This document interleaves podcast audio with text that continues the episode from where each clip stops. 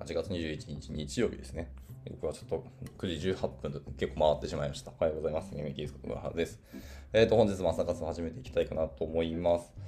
えっと今日はですね、えー、まあ、昨晩、実は大阪に来てましてですね、今、新大阪のホテルで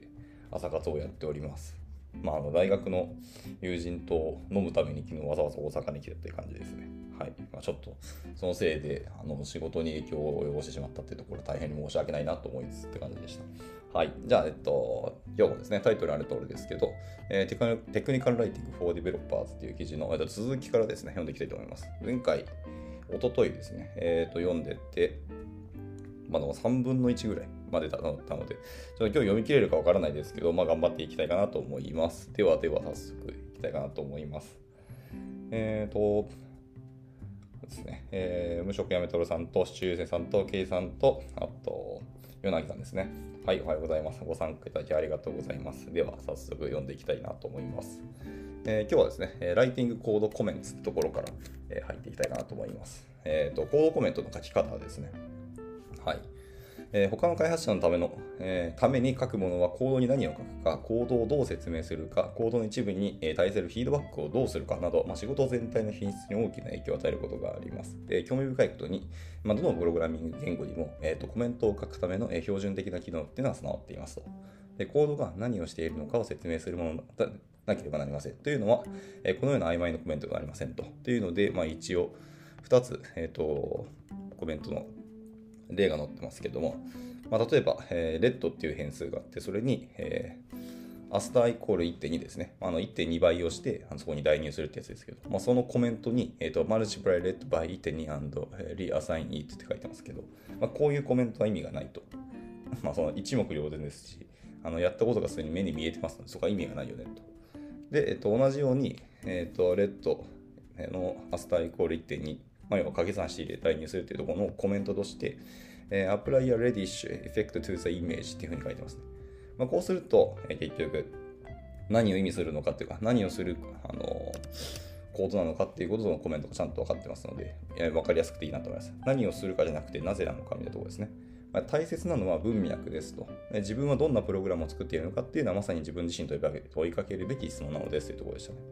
はい。まあ、これは僕も まあ、いろんな、あのー、コードを書いてコメントを書いてきたんですけど、やっぱり書いてほしいコメントって、あのー、その意図ですよね。理由とか、なぜそれを書いたっていう意図を、えーと、書いてもらうと、えー、嬉しいのかなというふうにやっぱ思ったりします。はい。まあ、それしないと結局、まあ、正規になったりしがちで、あの誰も触らないみたいなあのコードのコメントになってしまうので、まあ、この辺は注意したいなというところでしたね。はい。では次々いきますね。えー、続いて、えー、コメント should add value ってとこですね。はい。えー、コメントっていうのは価値を与えるものだければならないと、えー、おっしゃってますね、この方は。はい。えーと、何が良いコードコメントなのかを見る前に、えー、怠惰なコメントの例っていうのをちょっと2つ紹介してみましょうと。はい、とこです。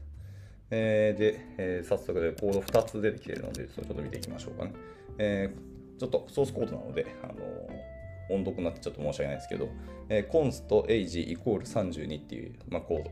まずコードが書いてあって、それの、えーと、コメントがですね、えー、initialize age to 32と入ってます。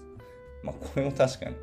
分か分かりやすいっていうか、あれですけど、まあ、結局意味がないですよね。何をしているのか。まあ、とりあえず初期化っていう付加情報は入ってるんで、まあ、なるほどって感じはありますけど、でも、コンストで定義してるんだから、それは初期化でしょっていうのは分かりますよね。とか、あと、これは CSS のコメントですね。えー、CSS で、えっと、あれですね、フィルターコロン、えー、ブラーカッコ32ピクセルっていう、まあ、あの CSS があって、でそれに対してのコメントが、えー、クリエイターブラーエフェクト with 32ピクセル、えー、ラディウスって書いてますね。 radius、radius だっけ？はい。まあ、これもそうですね。あの、意味はそのまんまですよね。はい。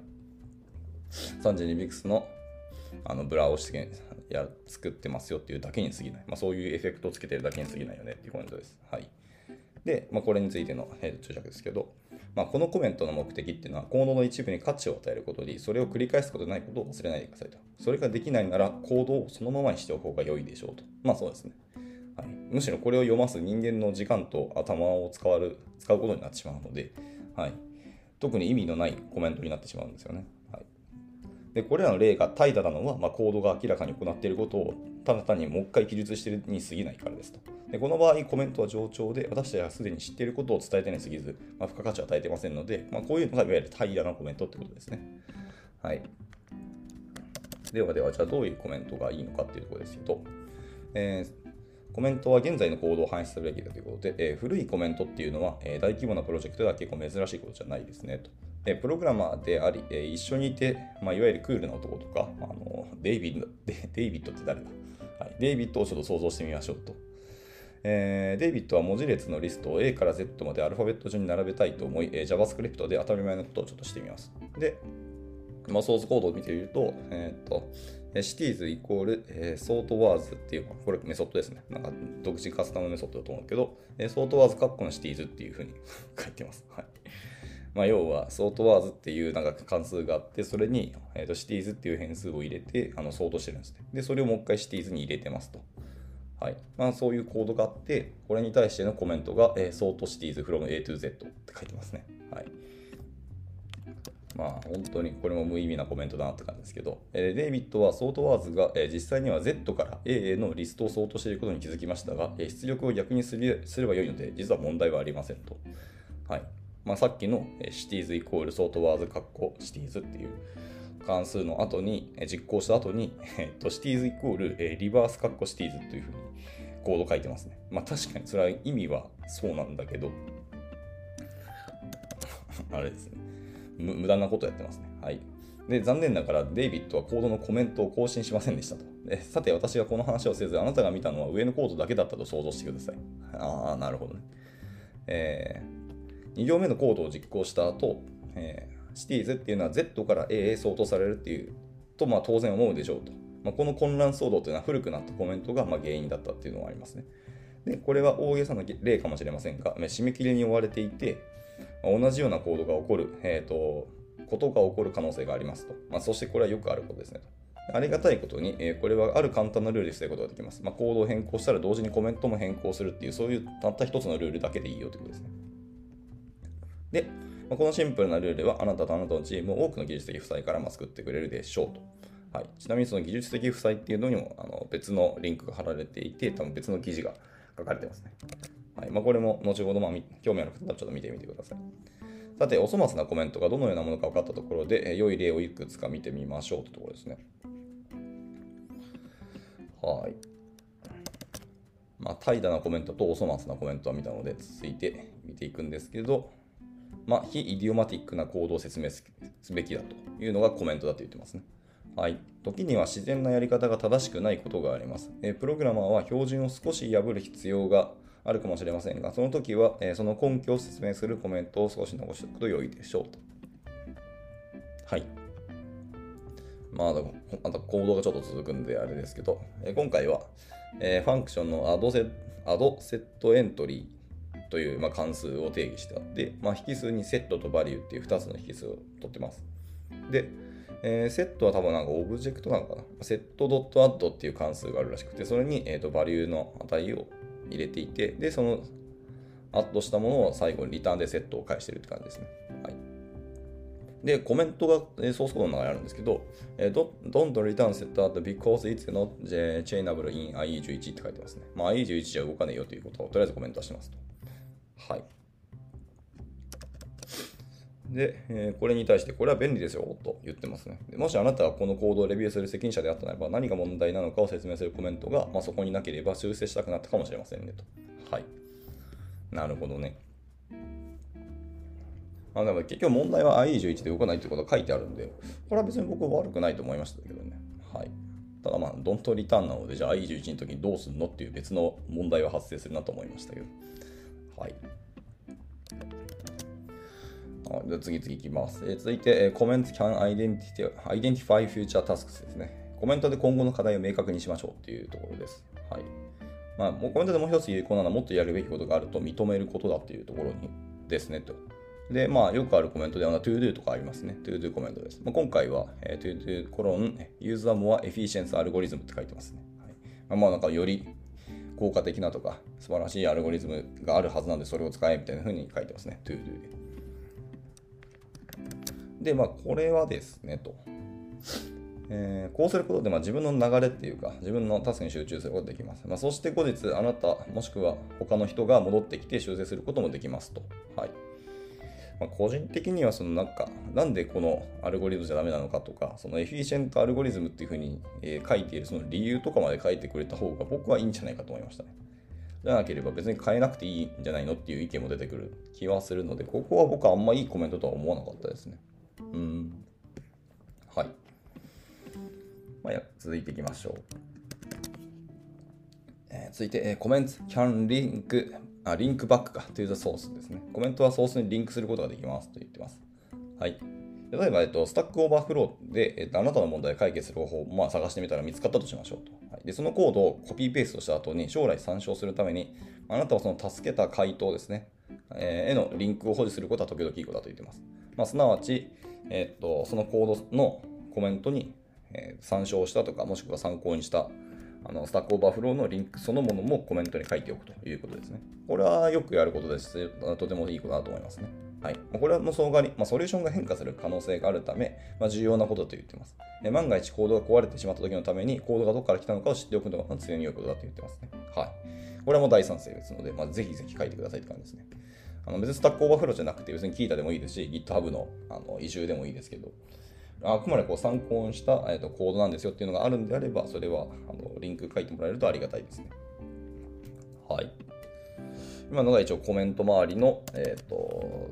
セクションでした。じゃあ続いて、えー、とライティングプルリクエストですね。はい。プルリクエストの書き方についての,、まあ、あのコメントです、えーコメントじゃないわ、はい、記述をちょっと入ってきたいと思いますね。えー、プル X の書き方ですが、えープルリクエストはどんなプロジェクトの基本的な、えー側面だというふうに言ってますね。うん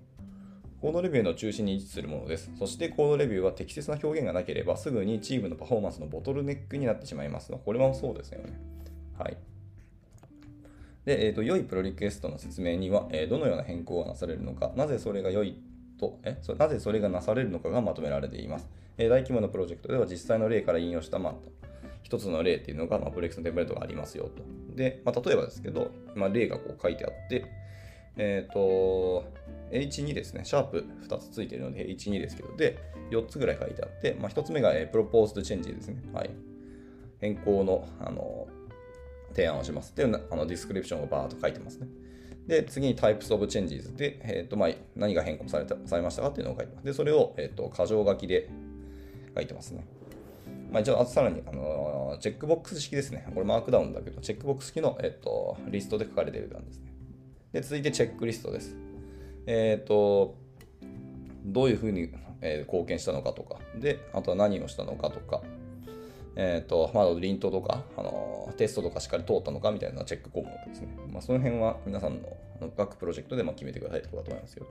はい。あと必要であればちゃんとドキュメンテーションを更新しましたかみたいなチェックリストがありますと。で、最後4つ目ですね。えっ、と、ファーダーコメントですね。あまあ追加のコメントとか補足コメントがあればそれも書いてねっていう。まあ、例えばこういう一つのテンプレートがありますよってところですね。っていうのを使うことで、えっとまあ、このプルリクエストの意図と理由と、あと、いろんな安全性とかなんちゃらとかという保証をしてますよねっていうのを使うのはいいことだなっていうふうに結論付けてますね。はい。じゃあ続いて、えっと、Avoid Value PR Titles ですね。えー曖昧な PR タイトルで、プルリクエストのタイトルを避けてくださいよってことでした。はい。まあ、例えば以下のようなタイトルを避けてくださいと。はい。えー、フィックスビルドとか、フィックスバグとか、アドパッチとかですね。はい。もうこのタイトルは、もう本当に怒りそうです。僕だったら、僕が出されたら普通に怒ります。えっ、と、で、まあ、これ多分ぶ、あれですね。えっ、と、Git のコミットメッセージでもこんなん出してきたら怒ると思いますね。もう極論なんてあのプレフィックスでフィックスがついてれば別にわかるよって。まあ、あとそのビルドなのかバグなのかっていうのも、まあ、それはコード見はわかるなって感じはしますんで、何を変えたとか、何をしたのかっていうのをちゃんとタイトル書いてほしいですよ。はい、すみません、余談でした。えー、と戻ります。えー、とこれらの、えー、とタイトルっていうのは我々が扱っているビルド、バグ、パッチが何であるか説明とさえしていません。ビルドのどの部分が修正されたのか、どのバグが潰されたのか、どのパッチが追加されたかっていった、まあ、ちょっとしたあの詳細があれば、え同僚との良い、えコミュニケーションを、コラボレーションを確立するのに、えコラボレーションと、え？コミュニケーションとコラボレーションを確立するのに、え長い道のりを歩むことができますと。で、レベル設定をしてみんなで同じページに集めるんです。えプルリクエストのタイトルっていうのは、あの店頭的に命令形で書かれます。でこれはプレイテキスト全体を1行で要約したもので、プレイテキストによって、えー、何が行われるのかを説明するものですと。まあ、だからまあ命令形になるのは仕方ないねってところでしたね。で、以下っていうのがその、えー、一つの例ですよと言ってますね。えー、と、3つぐらい書いてますね。えー、サポートカスタムソースセットアトリビューツ in NG なんちゃらかんちゃらって感じですね。で、2つ目が、えー、デフォルトイメージコンフィグ to 75%イメージクオリティとかですね。で、3つ目が、えー、add explicit selectors for all built-in control value accessors って書いてます。はいはい。まあ、みたいな感じで、えー、タイトルを書いてもらえるといいんじゃないのってところでしたね。はいまあ、一応訳すと、まあ、NG なんたら、なんたらかんたらでカスタムソースセット属性をサポートするみたいなタイトルだったり、えデフォルトの画像設定を70%の画質に変更しましたみたいなプリケースだったり、まあ、全ての組み込みなんたらっていうものに対して、え明示的なセレクターを追加するとか、まあ、そんな感じの、えーと、タイトルであればいいんじゃないのっていうふうに言ってますね。はい。まあ、本当にプレイスタイトルって結構バカにならないですよね。まあ、もちろん中身をあの詳細開いてみないと結局レビューしなきゃいけないので分かんないからあれですけど、ただタイトルにはせめてそういうものがあってほしいよなと思いますね。あの本当に重大なものだったり、あのすぐに直さなきゃレビューしなきゃいけなかったり、緊急度が高いプロリケスだったりする可能性もあるんですけど、まあ、その GitHub のプロリケスだったらあのタグがあるので、あのホットフィックスタグとかつけたりとか、えっ、ー、とまあ、このセキュリティインシデントのあのフィックスみたいなのをつけることもある。まあ、そういうタグをつけてあのカテゴライズするっていうのも一つの方法ではあるんですけど、やっぱり文字小さいし、あの色ついてて、あのまあ、脳のリソース食うので、やっぱタイトルの方でバンと書いてあるのが一番わかりやすいなと思ったりしますね。はい。ところでした。続いて、えっ、ー、と、avoid long PRs ですね。えっ、ー、と、まあ、長い PR を避けましょうと。はい。まあ、長いとか大きい PR って感じかな。どっちかっていうと。はい。え大きな PR っていうのは、えー、膨大な記述を意味し、えー、誰も何百何千行もの、えーと、行動をレビューしたくはないでしょうし、場合によっては全てを却下されてしまうかもしれません。まあ、これもそうですね。はい。何千行のプログレスなんて多分普通にリジェクトします。まあ、まあ、ものによりますけど、はい。で、えっと、その代わり次の方法がありますと。えー、大体4つぐらいありますね。で、1つ目が、えー、チームと一周でコミュニケーションをしましょうと。2つ目はちゃんとプランニングをしましょうと。で、3つ目が、えー、問題をより小さなあの断片に分解していきましょうと。で、最後ですね。まあ、それぞれの問題を、えー、プルリクエストとして別々に作業していきましょうと。まあ、これぜ全部あの agree というか、ぜひやってくれって感じですね。やっぱり最後2つが一番大きくてですね、やっぱりより小さく分解して、えっ、ー、と、みんなで別々作業するっていうのが大事ですよね。まあ、やっぱり作業は分担して、あのマルチスレッドで動かすとかあと明らかに早いですから。もちろんあのコンフリクトする可能性もあったりするので、まあ、そのファイルの扱いには注意ですけど、まあ、その辺はコミュニケーションがやっぱり必要だというところがありますね。はい。まあ、こういうことで、まあ、よりスッキリしたんじゃないかというところですね。はい。まあ、本当になんか例えばレガシーなシステムをあの大規模にガッとあのフルリプレイスしたりようなする案件によっては、とか、あのフレームワークのバージョンがだいぶ古かったりするので、それをガッと上げるときに、あの破壊的に変更が結構多かったりするってなるんであれば、あのプルリクエストが長くなるっていうのは仕方ないと思います。あとは、あの同じような記述があの至るところにバーッとあって、あのその辺をガトいいっぺんにこうまとめてあの変更するみたいなのもあったりすると思います。そまあ、そういうものはあのたとえ長いかもしれないんですけど、あの一個一個のコードの変更自体がたった一行だったりするのが何十ファイルっていうに分かれてるんであれば結構分かりやすくていいので、まあ、そういうのはあの、なんですか、除外というか、あの例外として別にいいんじゃないのっていうのがありますけど、ただまあ、でかい変更するっていうのは、皆さん、あのチームメンバーとメンバー、ほとんどみんなに影響するので、まあ、みんなで一緒にもうあのレビューし合うっていうのも一つもいいかもしれないし、あのレビューする内容もあの分担できるんであればあの、メンバーで分担してレビューするのもいいかもしれないですね。まあ、そういうのは往々にしてできない可能性は大いにありますけど。はい。まあでもやっぱりい、かにせよ、えっ、ー、と、でかいプルリクエストっていうのは基本的には避けましょうという感じですね。はい。やっぱり小さく分けて、あの数が多い方が、あの一個一個フレックスとパパパッパあのレビューし終えるので、でかいので、その人の時間を1時間も2時間もガーって奪うよりは全然いいなと思いますね。はい。続いて、えっ、ー、と、provide details in the police body ですね。えー、プレクエストの本文にちゃんと詳細を記載しましょうと。まあ、これはでも、さっきのあのプレクエストのテンプレートがちゃんとチーム内にあるとか、あの、GitHub 使ってるんだったら、その .github の下に、えー、プルリクエストテンプレートっていうファイルを作って、そこでちゃんとテンプレートが、えー、と作られてるんであれば、あのプルリクエストを作るときに自動でそのテンプレートを読み込んであの作ってくれるんで、まあ、それでいいんじゃないかって気はしますけど。はい。じゃあと戻りますね。えー、プルリクエストのタイトルとは異なり、本文は以下のような詳細を記,、えー、記載する場所ですよっていうふうにこの人は言ってます。えー、まあ、なぜそのプルリクエストを行いますとか、えなぜこの方法がベストなんでしょうかと、えあとそのアプローチの欠点と、え可能であればそれを解決するためのアイディアですと。で最後に、えバグやチケットの番号とかベンチマークの結果などなどっていうのを書いてくださいってことですね。はい、あと、まあそうですね、一周使ってるとか、まあ、例えばあの、ジラとか、あとバックログとか使ってるんだったら、まあ、そのタスク管理のそのタスクチケットのリンクも書いておくのは結構いいなと思いますね。もしくはもうタイトルにそういうあのチケットの番号とあのや変更した内容とかって書くのもいいかもしれないですね。まあ、この辺はまあ運用はチームによっていろんなやり方があると思いますけど。はい、というところでした。以上、えー、と今のが PR の話ですね。えー、続いて、まだまだいきます。えー、次はレポーティングバグズなので、まあ、異臭の話ですね。はい。きましょう。えーと、バグレポートっていうのは、どんなプロジェクトでも最も重要な側面の一つです。えー、そして、そのすべての優れた、えー、プロジェクトっていうのは、ユーザーからのフィードバックによって成り立っています。まあ、通常、数えきれないほどのテストを行った後でも、まあ、ほとんどのバグを発見するのは大体ユーザーなんですよって言ってます。まあ、これはそうですよね。僕らがどんだけテストしたり、バグもないだろうって出しても、結果ユーザーから出てくるってことほとんどですし、逆にユーザーじゃないと見えないバグなんてたくさんありますからね。でまたユーザーは、えーと、偉大な、えー、理想主義者であり、時には機能のアイデアを持っていることもあるので、まあ、そのアイデアについてもぜひ耳を傾けてくださいと。で技術的なプロジェクトでは、これらのことをすべて、えーと、課題を報告することで行われます。まあ、一周立てることで、まあ、そういうことができてますと。よく書かれた課題っていうのは、他の開発者が見つけやすく、また対応しやすいものになります。例えば、ほとんどの大きなプロジェクトにはあのテンプレートが不足していますよと。はい、これもあのいわゆる一周テンプレートってやつですね。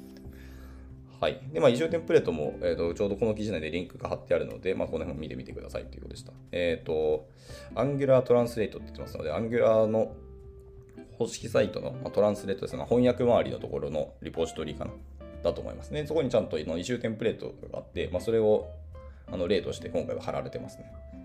割と良さそうなんだなと思いましたけど、一応まあ、ペッてコードもマークダウンで書いてあるんで、ちょっと音読ですけど読んでいきたいと思います。えー、今回はシャープ3つなのでヘッダヘッディング3ですね。に、えー、で5つぐらいの項目に分けられているそうです。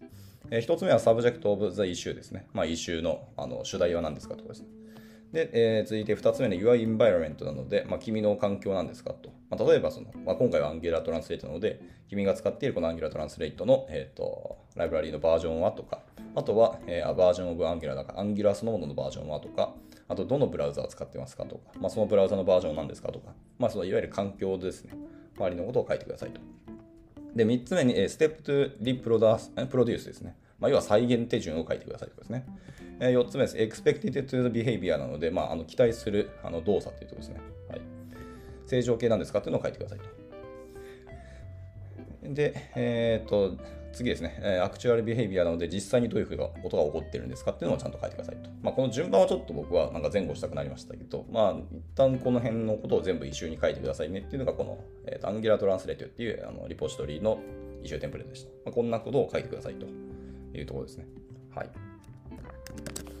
で、えっ、ー、と、あと、 gather screenshot って書いてますけど、まあ、スクリーンショットを本当に収集しましょうというふうなところですね。え、まあ、お使いのシステムの、え screen shooting utility を使用して問題をキャプチャーしてくださいと。言ってます。で、まあ、その、しかもわざわざ system screenshot、え shooting utility がっていうところに別のリンクが貼ってあるんで、はい。まあ、 Take a Screenshot org っていうサイトがあるんで、まあ、そこを見てみてください。一応サンプルとしてそういうのもあるよって言ってます。へえ、スクリーンショットユーティリティためだけのなんかツールがあるんですね。で続いて、えっと、CLI プログラムのスクリーンショットの場合は、テキストが明確であることをま確認しましょうと。UI プログラムの場合は、スクリーンショットが正しい要素や状態をキャプチャーしていることっていうのを確認しましょう。で、問題を実証するために実際のインタラクションをキャプチャーする必要もあったりします。ま、その場合は、もちろん画面出力ツールを使って、あの GIF の顔を作ってくださいっていう感じですね。まあ、動画的にあの作成、キャプチャーを取ってくださいと。まあ、ほんとそういう感じですね。で、もちろん、えっ、と、この、えー、GIF ですね。using a screen shooting レコーディングか、スクリーンレコーディングツールっていうところにまたあのリンクがありますね。これまた、えー、メイキングギフトっていうあの GIF を作るページが、ん？ページのリンクが載ってますので、まあ、その辺も見てみてくださいということでした。はい。じゃあ続いて、えっ、ー、と、How to reproduce the problem ですね。はい。あの、問題の再現性ですね。再現方法についてですけど、プログラマーにとってバグが自分のコンピューター上で再現されると、バグを改善するのがずっと簡単になります。そのため良いコミットメッセージには、問題を正確に再現するための手順が含まれていなければなりません。コミットメッセージに含まれてなければならないなんですね。へー。なるほど。うーん、なんかこれはちょっと新しいですね。コミットメッセージの中に含めるんですね。はいはいはいはい。僕はここちょっとあんまり、あの、同感は、共感はなかったですね。それは別に、あの、プルリエクストの中に書けばよくないか、もしくはプルリエクストの、あの、あれですね、あの補足説明とかその辺の中に含めるのがいいんじゃないかなと思ったりはしましたね。はい。まあちょっとここは、まあでもそういう例もあるんだなということでした。ただまあ再現手順を書くのはもちろん大事なので、そこはマストですね。はい、で、続いていきましょう。えっ、ー、と、サジェストは構図ですね。まあ原因を考えましょうということですけど、えバグを発見したあなたなら、なぜそのバグが発生したのか、え考えられる原因を提案できるかもしれません。え特定のイベントが発生した時だけ、えバグが発生するとか、モバイルでしか発生しないとか、まあそういうのを書けるかもしれません。えまた、コードベースを調査し、え何が問題を引き起こしているのかを、え特定するのは悪くないでしょうと。そうすれば、えあなたのイシューはより早く解決され、え関連するプレイエクスにアサインされる可能性もありますというところでした。まあ、こういうようなイシューを立ててくださいねっていうところですね。はい。まあまあ、異臭を立てられるのは大体、あの、エンドユーザーじゃなくて、まあ、エンジニアだったりはしますけど、まあ、見つかったならバリバリ書いてくださいってことですね。もちろん、エンドユーザーの人に書いてもらえるのはそれは一番いいんですけど、まあ、それは厳しいと思うんで、エンドユーザーがコメントをできるような、もっと皆さんが慣れてるようなところでアクセスできる、えーと、コメントを投げる場所みたいなのがあるともっといいのかもしれないですね。はい。今のが一応、あと、イシューの話でした。で、続け出すとか？な、もうちょっと続きますね。はい。もうもうちょっと続きますね。えー、っとですが、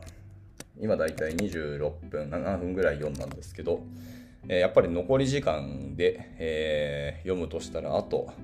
余裕で10分ぐらいオーバーしそうなので、えっと、これはですね、またここで区切らせていただいて、また明日の朝ですね、えー、読んでいきたいかなと思います。明日は多分これ読んでたら、多分全部読み切らん、読んで、多分時間が若干余るとは思うので、またなんか別の短い記事見つけようと思っておりますので、はい、また、あのー、興味あればごゆるりと参加いただければなと思います。はい。では、えっと、今日の朝活はこちらで一旦、えー、終了にしたいかなと思います。日曜日の朝9時ちょっとからあのご参加いただき、大変にありがとうございます。皆さん、本当朝勤めだなっていうところですごいと思いますね。はい。では、えっと、日曜日、えー、ぐるりとお休みいただいて、息を養っていただいて、また明日から1週間頑張っていけたらなと思いますので、はい。そんな感じです。では、えっと、終了します。お疲れ様でした。